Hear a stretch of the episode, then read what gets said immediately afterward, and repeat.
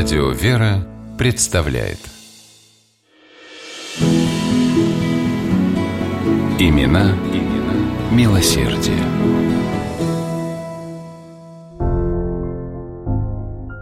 Летом 1787 года императрица Екатерина II, возвращаясь в Петербург из своего крымского путешествия, сделала остановку в Туле – Встречая государыню, тульский губернатор горячо благодарил царицу за оказанную городу честь. «Не меня благодари», – покачала головой Екатерина, «а купцу Ливенцеву в ноги поклонись, на него посмотреть приехала». Губернатор такому ответу императрицы ничуть не удивился. Иван Васильевич Левинцев, известный тульский промышленник, владелец литейного производства, столь пристального монаршего внимания вполне заслуживал.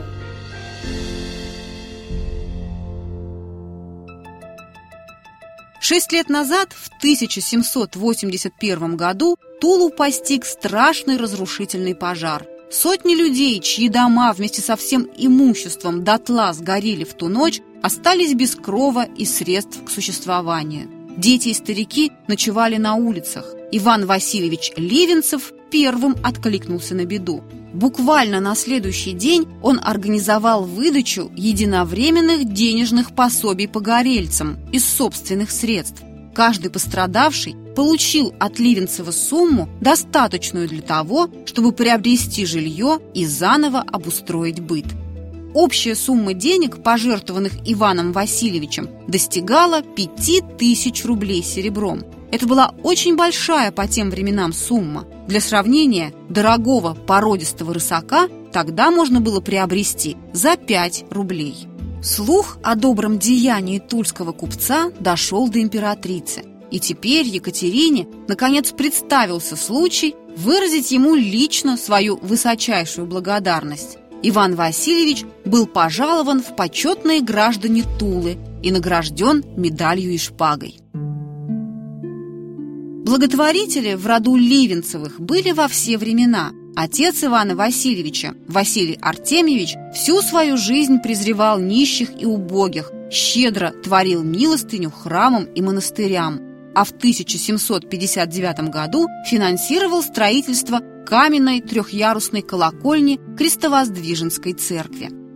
Сам Иван Васильевич постоянно поддерживал пожертвованиями Троицкую церковь. Его дети Иван, Василий и Николай Ливенцевы были активными участниками Тульского отделения общества милосердия. Они участвовали в открытии ночлежных приютов для нищих и бездомных, оплачивали неимущим горожанам лечение, организовывали постоянные пособия и бесплатные квартиры беднейшим семьям города, учреждали стипендии для бедных учащихся.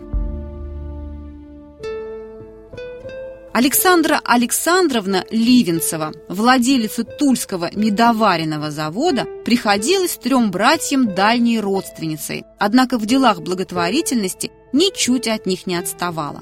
Она опекала городскую гимназию, а также содержала богадельню. В Тульском банке учредила капитал в 15 тысяч рублей, проценты с которого шли на ежемесячные выплаты малоимущим горожанам, раздачу милостыни и устройство бесплатных обедов для нуждающихся. В январе 1905 года в своем особняке Александра Ливенцева устроила госпиталь для раненых воинов, прибывающих с фронтов русско-японской войны.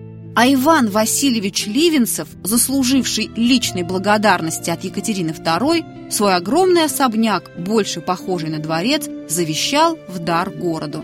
Долгое время в нем размещалась почтовая контора. Сегодня этот блистательный некогда дом, увы, заброшен, но все еще крепко стоит, готовый послужить людям, как служил когда-то его хозяин, купец Иван Ливенцев и весь его славный род.